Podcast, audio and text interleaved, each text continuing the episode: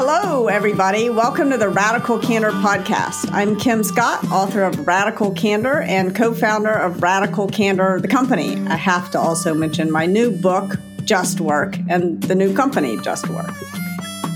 And I'm Jason Rosoff, CEO and co founder of Radical Candor.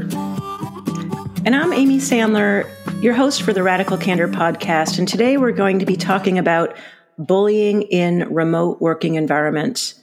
The Workplace Bullying Institute describes workplace bullying as repeated mistreatment of an employee by one or more employees, abusive conduct that is threatening, humiliating, or intimidating, work sabotage, or verbal abuse. In their 2021 survey, they found that 43% of remote employees reported being bullied at work, and with 50% of that bullying taking place in meetings. The rate for workplace bullying is highest for remote employees. So, Kim, as the co founder of two fully remote companies, and as someone who just wrote your wonderful book, Just Work, and started a new company based on that book about identifying, recognizing, and eliminating workplace bias as well as prejudice and bullying, are these numbers surprising to you? It did surprise me a little bit the extent to which bullying seems to be on the rise online. I somehow in the at the beginning of quarantine, I would have expected it maybe to decrease. I, but maybe this is just the hopeless optimist in me.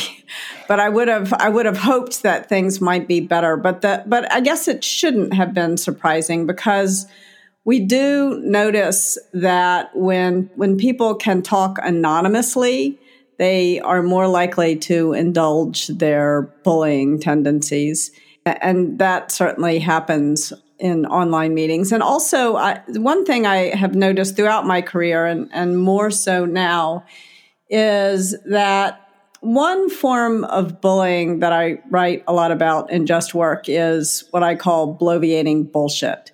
And I myself am guilty of indulging in bloviating bullshit from time to time. And uh, this is basically someone who doesn't know more than anyone else in the room, but talks more than anyone else in the room. It certainly is easier even to do that in an online meeting than in an in person meeting because it's harder to pick up the subtle signals that people send you uh, when you're in person to sort of pipe down. So, when you talk about bloviating BS as an example of bullying, it might be helpful to actually get a definition of what we mean by bullying and specifically maybe comparing bullying to conflict. So, Jason, I, I, think there was some work from a nonprofit that leads a bullying prevention center called PACER. Hopefully, I pronounced that correctly. Jason, do you want to just walk through the difference between bullying and conflict and how that lands for you when you go through these these distinctions? Sure. So, PACER just uh, describes conflict. They have, they have three sort of separate definitions uh, dealing with slightly different circumstances. So, the first, their definition conflict is disagreement in which both sides express their views, whereas bullying would be one person aims to hurt, harm, or humiliate another person.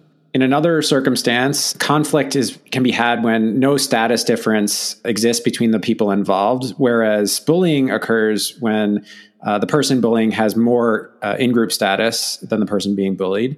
And then the third circumstance, conflict is a person causing harm stops when they realize that their behavior is actually hurting someone else. Whereas a bullying scenario would be the person causing harm continues their behavior even after they've realized that they're hurting the other person. And I think that the reaction that I had to that was it's sort of interesting that this definition relies on the sort of intent and awareness of the person who's causing the harm. In order for something to be bullying, the person must either be unaware that they must have the intent to hurt the other person or they must be aware that the behavior is hurting the other person in order for it to qualify as bullying. And I think that that is, in my experience, probably slightly too narrow of a definition to be useful in, in a lot of circumstances because I think that the person being bullied doesn't know the difference between those two things, right? They don't know the difference between when the, the person is aware and this is an intentional behavior or when they're unaware. Um, but the harm that's caused uh, is mostly the same. I think the harm does increase if you it, as the person sort of at the other end of the behavior, you realize, oh, this person is very aware of the effect that they're having on me and they're continuing to do it. That does increase the harm. But it doesn't negate the harm that was caused when you were unsure whether or not the person was aware that their behavior was causing harm. Yeah, so there are two things in this in this pacer definition, which I like. Actually, I used it in Just Work, but there are two things that I think probably narrow it too much. One is, as you said, the intention. Sometimes I would describe it not so much as an intention, but as like an instinct. And I know I have been guilty of this at times. Like it, it's almost like a subconscious instinct uh, because I'm in the in group and I can. These are moments not to be proud of. I'm ashamed of those moments, but we can't do right if we don't admit what we do. So the second thing is continuing their behavior. There are times when I feel that I have bullied someone. Uh, and as soon as I realize what I've done, I'll stop, but I still would classify it as bullying. For example, I would say one of my earliest experiences with bloviating BS came when I was doing a model United Nations in high school. And I had done this for a few years running, and usually I was super well prepared at, uh, to represent my country at the Model United Nations. But my senior year in high school, I was I was breaking up with my first boyfriend, and I was applying to colleges, and so I had no time between these two activities to prepare.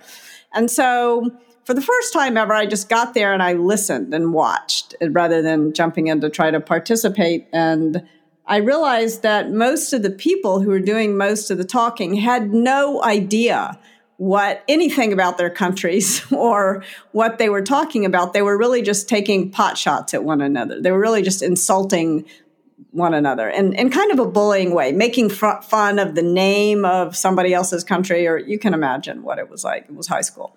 And so I realized, oh, you know, in order for me to participate, I don't have to know a damn thing. I can just spout off. This was a revelation for me. And I did this in part because the guy I had broken up with was there watching me and I didn't want to show that I was hurting. And so I, I went in both guns blazing. And then by the end of the day, I felt kind of ashamed of myself. I felt kind of gross. And I went home and I, I remember I was taking a shower and my mother came pounding on the on the bathroom door and said, Kim, you won the best delegate award, which I had never won. You know, I, this was, I, I, thought, gosh, I hope this is not the way the world works. And of course, it was an important lesson to me. Uh, you know, I'd like to think I immediately knew that I never wanted to behave that way again. I think I probably indulged in some bloviating BS until I became a leader and realized how damaging this was to a team's efforts. And then I really had to learn how to to shut it down. It's a really powerful story, and I think what's implicit in that is that we would like to live in a world that rewards another kind of behavior, but you were actually, here's your trophy. Yeah. Um, so when you look at that definition, and we'll put it in the show notes from the PACER categories, one person aims to hurt, harm, or humiliate another. So that feels kind of the way you are describing your bloviating. Yes, yeah, I was just trying way. to insult the other the other delegates. That was that was all I was doing. I, I wasn't making any intelligent policy recommendations. So if someone is just going on and they're they're not necessarily intending to harm someone, but they're taking up more space, maybe it's more that person bullying has more in group status. So it may be more about status than about intention to harm? What do you what do you all think? I think it's an instinct. I think the status offers a person with the status an instinct to harm. So what I mean by that is this. I was as I was writing Just Work, I spoke with Frank Yeary, who was a vice president. Now I'm going to forget at some big bank. Not that it doesn't matter. It does matter which, but I can't remember which big bank. But he was a senior leader there, and he was also working on diversity, equity, and inclusion uh, issues. And he noticed the following thing happening over and over and over again in meetings. He said, You'd go into a meeting, and very often the people who had who were most prepared and knew the most about the topic were the women in the room but they were unable to get a word in edgewise because their colleagues who were men, and it was majority, vast majority of, of people in, in these meetings were usually men, would talk over them. And there was usually one or two people who were maybe long confidence and short information who spoke more than anyone else. And he said this was bad for these women's careers. And the reason these these people did that is because they were rewarded for it. They want they got the best delegate trophy. that they were rewarded for it sort of in, in subtle ways and also it you know they were seen as leaders and so they got promoted because they were charismatic invariably, if the women had behaved that way, they would have been punished for the same behavior. The solution to me to this problem is is not to make the world safe for women to also bloviate, but to like really tamp down the bloviation.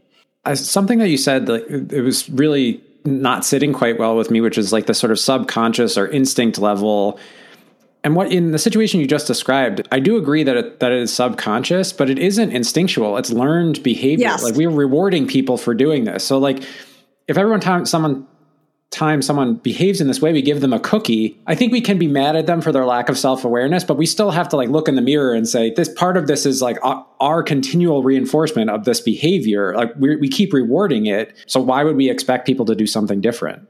Yes, it's sort of uh, the management systems, the conversational systems, if you will, that we create do reward bullying. They just do. And then they allow they allow for bullying from people in the in group and then they punish the same kind of behavior from people who are not in the in group.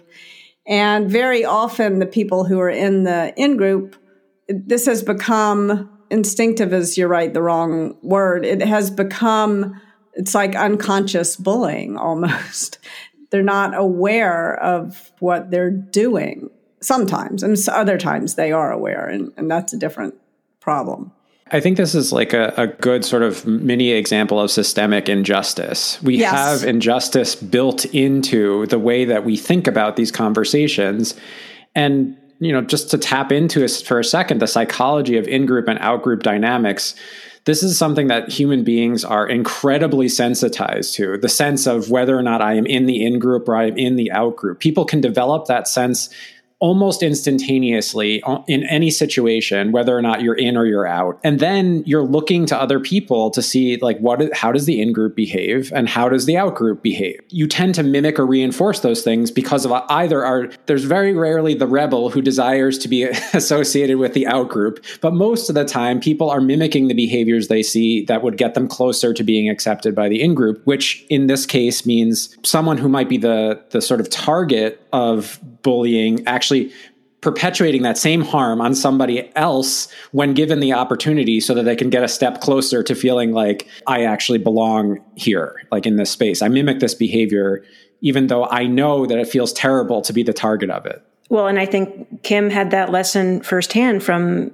from the debate, which she shared about. And, you know, it's really interesting when you talk about in group versus out group. Let's think about this in terms of where we are now in the virtual world and as people consider sort of returning to work and maybe having hybrid environments where in groups and out groups might actually be those folks that are at the office, those folks that are are remote. There was an article in Marie Claire that shared about how people who hadn't been bullied in the office were now being bullied once they had gone remote by their manager. So I want to bring that in as well as this idea of just how is technology and how are these this virtual space and seeing an increase of of bullying in the online space. Where are we now, and what do people need to start thinking about when we're moving into more of a, a back to work or hybrid work environment? There are a number of issues to consider. One is, which I, one just popped into my mind as you were talking, Amy, which is that there's another form of bullying that's often not recognized as bullying, which is micromanagement. Mm-hmm. And I think that a lot of what we're seeing is people feeling surveilled. at home, you know, and because they're working at home, you're you're, you're expected to, and because there's an, a lot of increased uh, expectation that you're always on. I mean, that was already a problem before the pandemic and now it's even a bigger problem of of always on. The need to be always on is comes precisely at the time when we most need to be able to turn off. I think we're all carrying a cognitive load from the pandemic. I mean i know right now i'm carrying a cognitive load because i'm wondering if the verdict has come down from the chauvin uh, mm-hmm. case. I'm not fully present even in this conversation. I keep being tempted to reload the New York Times on my phone. And so I think that we're we're at this moment in history where we're afraid for our health. We are sort of horrified by the things that we're seeing happening in our society, which we should have been noticing for the past 400 years, but are becoming more evident now than ever before.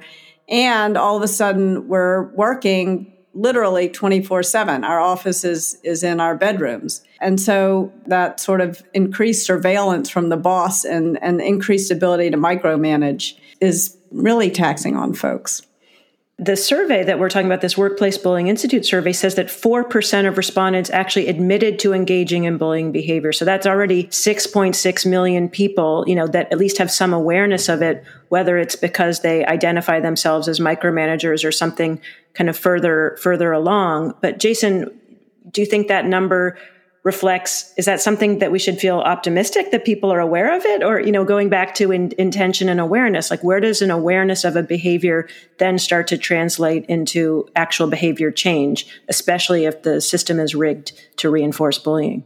There's another thing that happened at the same time which is as many people made the shift for the first time to managing team members remotely managers were also placed under extreme scrutiny. And so there, there's a little bit of like cascading mm-hmm. bullying going on here where managers feel like they're under extreme pressure to make sure that work is getting done and it's getting done to a similar level of quality as it was pre pandemic. And so there's paranoia on the part of a lot of managers. Like, I don't know how to do this. I don't know how to do my job in this new environment. And that is coupled with this incredible set of surveillance tools. And that to me is like accidental but not accidental sort of merging of two types of like two forms of harm the sort of classic micromanaging combined with the availability of surveillance technology means that you have an extremely toxic version of micromanagement which has appeared during the pandemic i remember very early days of the pandemic, we actually had many people reaching out to us directly, writing us stories and saying, My boss is asking me to install the surveillance software on my computer that literally checks to see if I'm moving my mouse around or if I'm typing things into my computer. And they're expecting me to like have this stuff installed how do I tell them like how harmful this is? Like the part of the definition of bullying here from the Pacer group around humiliation, I think this is the underappreciated the humiliating nature of being surveilled, of of not being trusted, of being treated like you are trying to take advantage. That feeling, I think, has been pervasive for a lot of people who have moved remote for the first time. The message that they are getting is that you cannot be trusted, and we are going to make sure that you do not feel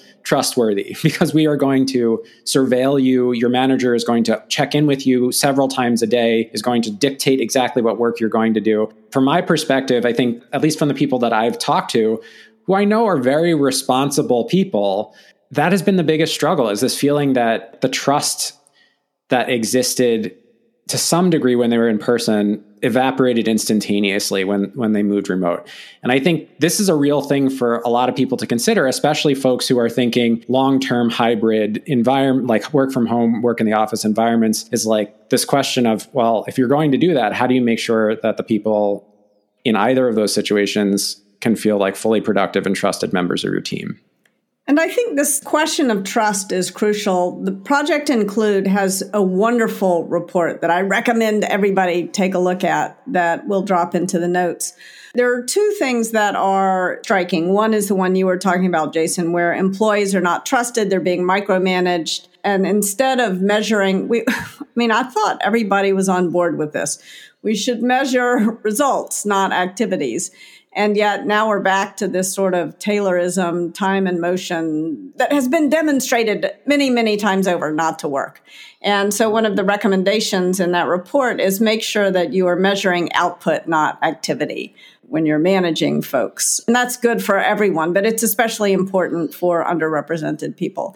And then the other thing that is really striking about this is the extent to which employees don't trust their employers to handle bullying and bias and prejudice and harassment, all of the things that happen when they get reported. And so the lack of trust goes both ways.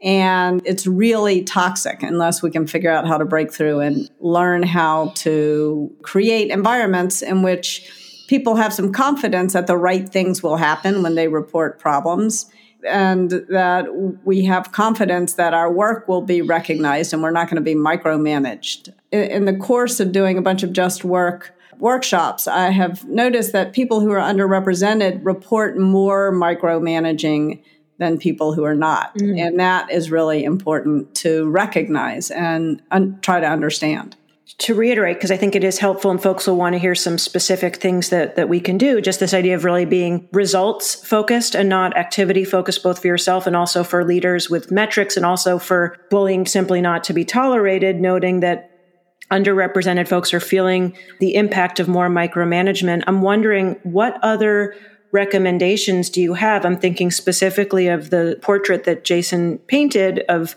someone who's feeling stressed and like there's all these new surveillance tools and, and for someone that is in an underrepresented group what can that person do? What are some of the tools that they have to feel better protected? So i think there's two ways to answer the question. First of all what can their leadership do to earn their trust to know that there will be consequences for bullying? Because again the thing about bullying is that it works. It works uh, for the bully, but it is very bad for the collective, for the team. It is a local maximum and a collective minimizer. And so I would argue, like, at a certain level, the whole reason we have leadership and management is to create consequences for bullying. Otherwise, we get, we wind up you know, with the Leviathan, the biggest bully wins and everybody else loses, including ultimately the biggest bully. So there are three consequences that leaders need to focus on creating when they notice bullying. The first is conversational consequences. One of the most important things I learned as a leader is how to shut down the person in the room who is taking up all the oxygen in a way that is not in turn that doesn't in turn bully that person because often they're just doing what they've been rewarded for doing their whole life, not to cut them too much slack.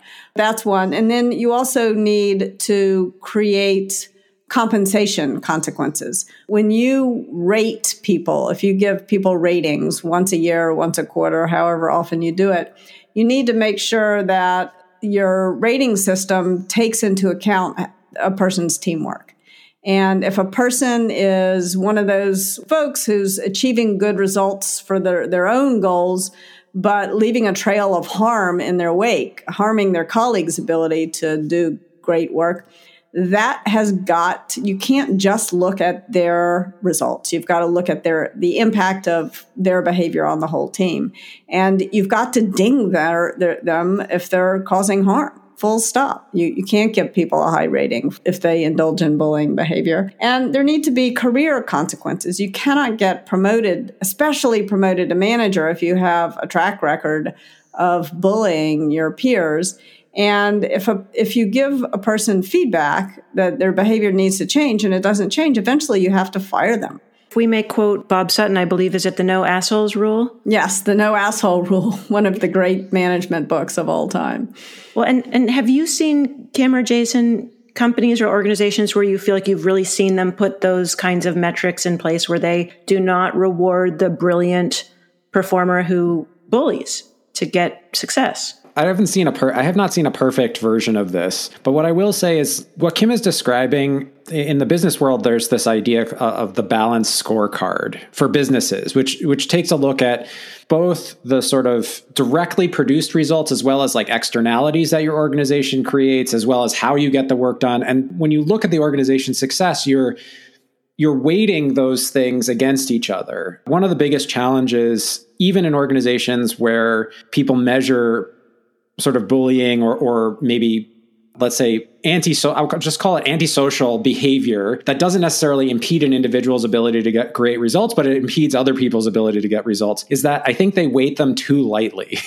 Yeah. Uh, so when you actually look at the results of that thing, you see, oh, they were dinged over here and maybe they didn't get that promotion, but they're still in charge of some very important thing that's happening in the organization, even though they're not managing people. They're still driving that work. And that's in part like it feels like a necessity because often when you have person who is both effective and a bully, it's hard to figure out how to replace them. And on top of that, the psychological effects of bullying are working on the raider as well. so like when you start to imagine like confronting the bully about their how their behavior is actually causing negative performance, I can say like as a person who has encountered this issue directly, it makes you nervous. You're like, I don't want to talk to this person about the fact that they're a bully. And so there's a self reinforcing part of this until and unless you actually measure those externalities in some clear way, which is like you until you can see the negative impact on performance that a person who's engaging in bullying behavior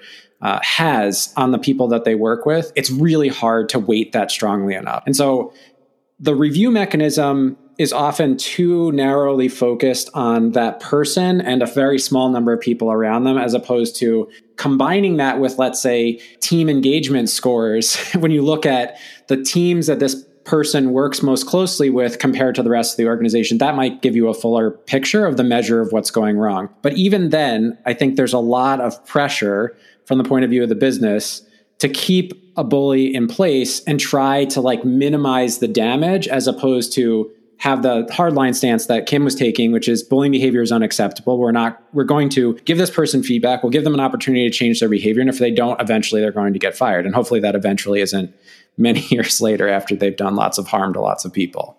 I think there's two companies where I've seen this work reasonably well. One, Atlassian, they, they actually named it. They said, We are no longer going to reward the brilliant jerk. Labeling, I, I have problems with, but I think having a shared vocab, everybody was like, Oh, yes, we all know what that behavior looks like. And the performance review system took measures to identify that kind of behavior and to create penalties for it. Because if there's not a consequence for bullying, the nat- in the natural course of things, there's a reward for it. So they recognize that, and I think it. I think this was pretty effective. There was also a company where I worked where they created a performance management system, and and they looked at results, teamwork, and innovation. If you got a bad rating on any of the three, you got a bad rating overall. So rather than mm-hmm. taking an average of the three, like couldn't do badly on any of the three, or else you just got a bad rating overall. You sort of have to tilt things towards creating a consequence for bullying behavior. Otherwise, there won't be a consequence. And, you know, in, in this country, we, we I think, I, I believe, I'm going to state this, it's other people will disagree with me, but I think we had a bully in chief. Like it works. We we see how this behavior works unless we really create negative consequences for it early on. So you asked another question, Amy, which is which I didn't answer because I wanted to talk about what leaders ought, ought to do. Because again, all the burden of solving these problems should not be on the shoulders of the person harmed. But if you're a person who's being harmed by bullying and you don't know how to respond, what can you say or do in the moment? Because you can't necessarily create consequences for that person. And it's a, a terrible feeling to be harmed by bullying. Mm-hmm. Uh, so I want to give folks something they can do or say that leaves them with a sense of agency. Because you may be working in an organization where the leaders are not creating consequences. You probably are, mm-hmm. in fact. So one of the things I learned this from my daughter. She was she was getting bullied in third grade. And I was telling her to use kind of the I statement. When you do this, I feel sad. And Margaret banged her fist on the table and she said, Mom, he is trying to make me feel sad. Why would I tell him he succeeded? And I thought, oh my gosh, from the mouth of babe. She's right. You shouldn't. That's not going to do any good. Because again, this goes back to that PACER definition. When the person realizes that their behavior is causing harm, they're going to keep doing it or maybe even double down. And so an I statement is, is a great way to respond to bias because an I statement invites someone in to understand things from your perspective. But bullying requires a you statement. You can't talk to me that way. Or if that feels too hostile, uh, or even if you have, let's talk about how to care personally uh, about someone who's bullying you in a second. But you could you could ask a question, a you question. What's going on for you here? Because sometimes the person is not aware that they're bullying. But the point is, you want to put the spotlight on the other person. You want to be on your front foot. You don't want to be on your back foot. You don't want to be inviting the person in. You want to be pushing the person away with your you statement. Uh, there's a great article in, in the Times written by a dominatrix who knows a lot about dealing with bullies, I would say. The idea of the you statement was was something I uh, not only learned from my daughter but also from this dominatrix. So we'll drop that into the into the show notes. And speaking of the you statement, to Jason's example of the kind of cascading bullying where the managers themselves are feeling they're being bullied and then they're bullying someone else if i am speaking to my to my manager would the what's going on for you here you, would you recommend a you statement as a question or is there is there a specific way to phrase that if the person that's bullying is in fact your manager has power over you? What, what do you think jason? My perspective is when I see it depends on like if this behavior is in character for that person, meaning if this is how like if this is typical for them, I think I would be doing very different calculus than if it feels like this is something new. If you're encountering this for the first time as you've gone remote or something has changed in the job and the person's reacting differently, I think that question like what what's going on for you? This this doesn't some it feels like something has changed in our relationship. I don't understand why mm-hmm. you're treating me this way. I think can be really helpful because one of the things that happens when we're under a lot of stress is we lose some of our self-awareness. We lose some of our ability to actually evaluate our own behavior effectively. And having someone hold up a mirror, especially someone that we've had a reasonably good relationship with up until that point, can be really, really useful. I do think it's still helpful to be to be curious, but maybe to be more specifically curious. For example, if someone tells you you need to report your work to me four times a day, you need to tell me like four times a day I want you to check in and tell me what you've done in the last 2 hours. Like the question that I would have is why is this important? like why do you feel like it is important for me to check in with you every couple of hours? Because or even least, don't you trust me? Yeah, or yeah, exactly. Like I feel like I have I have been trustworthy. This makes it feel like you you don't trust me. There's a bit of a forced response there, right? Like putting the person in a position of defending themselves. And I think that that is is somewhat useful. But at the same time, if the response that you get is either non-committal or is in fact no, I do not trust you, I think your like your options are somewhat limited but the big benefit that you have at that point is you have data. I think one of the hardest parts of like encountering a bully especially if you're unsure what's going on is you don't know if it's intentional. You don't know if it's the result of something else that's going you don't know how to react to it. And so showing some level of curiosity i think gives you some information which allows you to make better decisions about how to behave in the future if we're incurious about it, if we accept what's going on, you know, begrudgingly, or if we feel like we don't have any agency to act, I think we have very little chance of making things better. So, Kim, does Jason's curiosity address the need to care personally for the person doing the bullying, or is there something else that we can do to do what seems like a very unnatural act? Yeah, I think one of the things that has helped me is to understand the extent to which power corrupts and and power uh, if you have uh, even just a little bit of power, you're more likely to behave in a bullying manner. I've certainly seen this in myself. In Just Work, I tell a story about a time where a woman on my team felt bullied by a guy on another team. And the guy on the other team was considerably junior to me in the organization and it was late it was late on a friday night and i didn't want to be there anyway and i was grouchy. So it was a combination of stress and power. And man i called that poor guy up and i just i yelled at him and humiliated him. And believe me i wanted to do it. Like i felt so mm-hmm. good when i hung up the phone. And I'm ashamed, like, and these things always come back to bite you. Like, fast forward five years, this guy is working with my husband, and and he finds out that I am my husband's wife, and he said, "You are married to Kim Scott." Like, my husband came home and he said, "What did you do to that guy?" uh, like he was sort of horrified, and I I remember, I like, I vividly remember the. So I think one of the things you can do is is hold hold up a mirror because I, if this guy had said to me, "Why are you talking to me like this?" I hope I would have backed down and said I was sorry.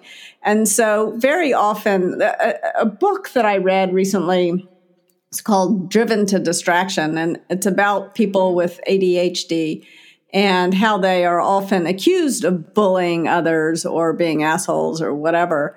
And as I read the book, it really made me think, it made me realize my father perhaps had ADHD because I, I love my father died recently, and I want to take a moment to say how much I love him, how dearly I love him.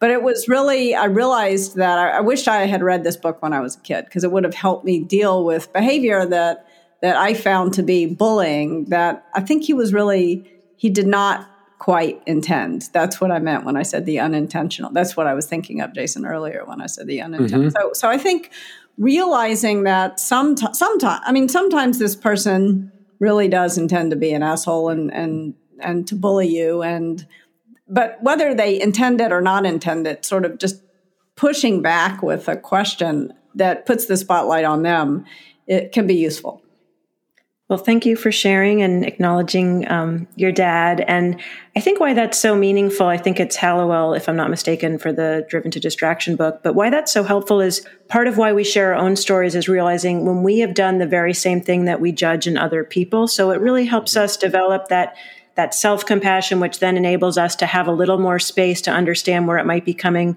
from from the other person and then looking especially in the relationships we have that mean the most to us and I think it just expands our, our empathy all that bit more. One last question for you, Kim, which is that you have been sharing Just Work the book and working, uh, spreading the message with Trier Bryant around uh, how how people can implement Just Work in their organizations. I'm really curious. You mentioned about how folks who are underrepresented are feeling, you know, larger percentages of micromanagement. Is there anything else that you're hearing? or sensing from these talks and workshops that you're you're leading right now? It'd be really interesting to hear. Yeah, I'll share I'll share a story about an incident that so, someone shared with us. So a woman has started this company that that helps people understand how to build a how to build a particular kind of business so consulting firm. She's meeting over zoom repeatedly with two people from two women from the company and the project is kind of going off the rails a little bit. She talks to the ceo about it and then in their next meeting this man from the company is in the meeting and the two women are wearing the, the, the three people from the other company are in person and the two women are wearing masks, and the man is not wearing a mask. So she's sort of immediately uncomfortable, my friend who's over Zoom. And then, and also, this guy has a role at the company that has nothing to do with it. Like, she can't even understand why he's there. And so she asks him why, and she wasn't expecting him to be there. So she asked, and his response was, Well, the CEO asked me to help the girls out. Now she's really, uh, and these are, you know, everybody's 40 years old. Nobody, nobody in this room is child. And, uh, and so she's angry and, and she's not sure how to, inter- like, is this bias? Is it prejudice? Is it bullying? And then she says, and don't you think you should be wearing a mask? And he kind of grouses. He reaches down and he puts on a Blue Lives Matter mask. And her question to me was I don't even know how to categorize what he was doing. Was was this a belief? Was it bullying? Like how do I respond? And these are the kinds of things that people feel more comfortable doing when they are when they're not in person. And so I people who maybe wouldn't be so aggressive. I, I, would characterize what he did as bullying, but uh, you know, I could be wrong. I don't know this person. And and she she was so sort of taken aback. She she didn't you know so she didn't get more clues. But that, that's all we know. But I think that kind of behavior is more is seems to be more likely to happen sort of online. Another another example of how technology has created really terrible bullying happened. A, a, a woman was a, a black woman I, I, we work with was giving a, a, talk to her company after after George Floyd's murder, and really said, "I'm taking off my professional hat, and I just want to talk to you about what it's like to be a black woman in America in this time." And there was one of those um, sort of a, where people could drop in comments and someone typed in anonymously, Can we move on now? which I would describe as bullying. And it, it got much worse because nobody, there were no upstanders in the room. Nobody, the CEO who should have stood up and said, this is not acceptable, didn't say anything. Nobody said anything. And so it wasn't only that one person, it was the whole environment. So I think another thing that I would say is it's really important for leaders, but also equally as important for observers to become upstanders uh, in, in, in these times. Kim and Jason, I'm curious where you land on this.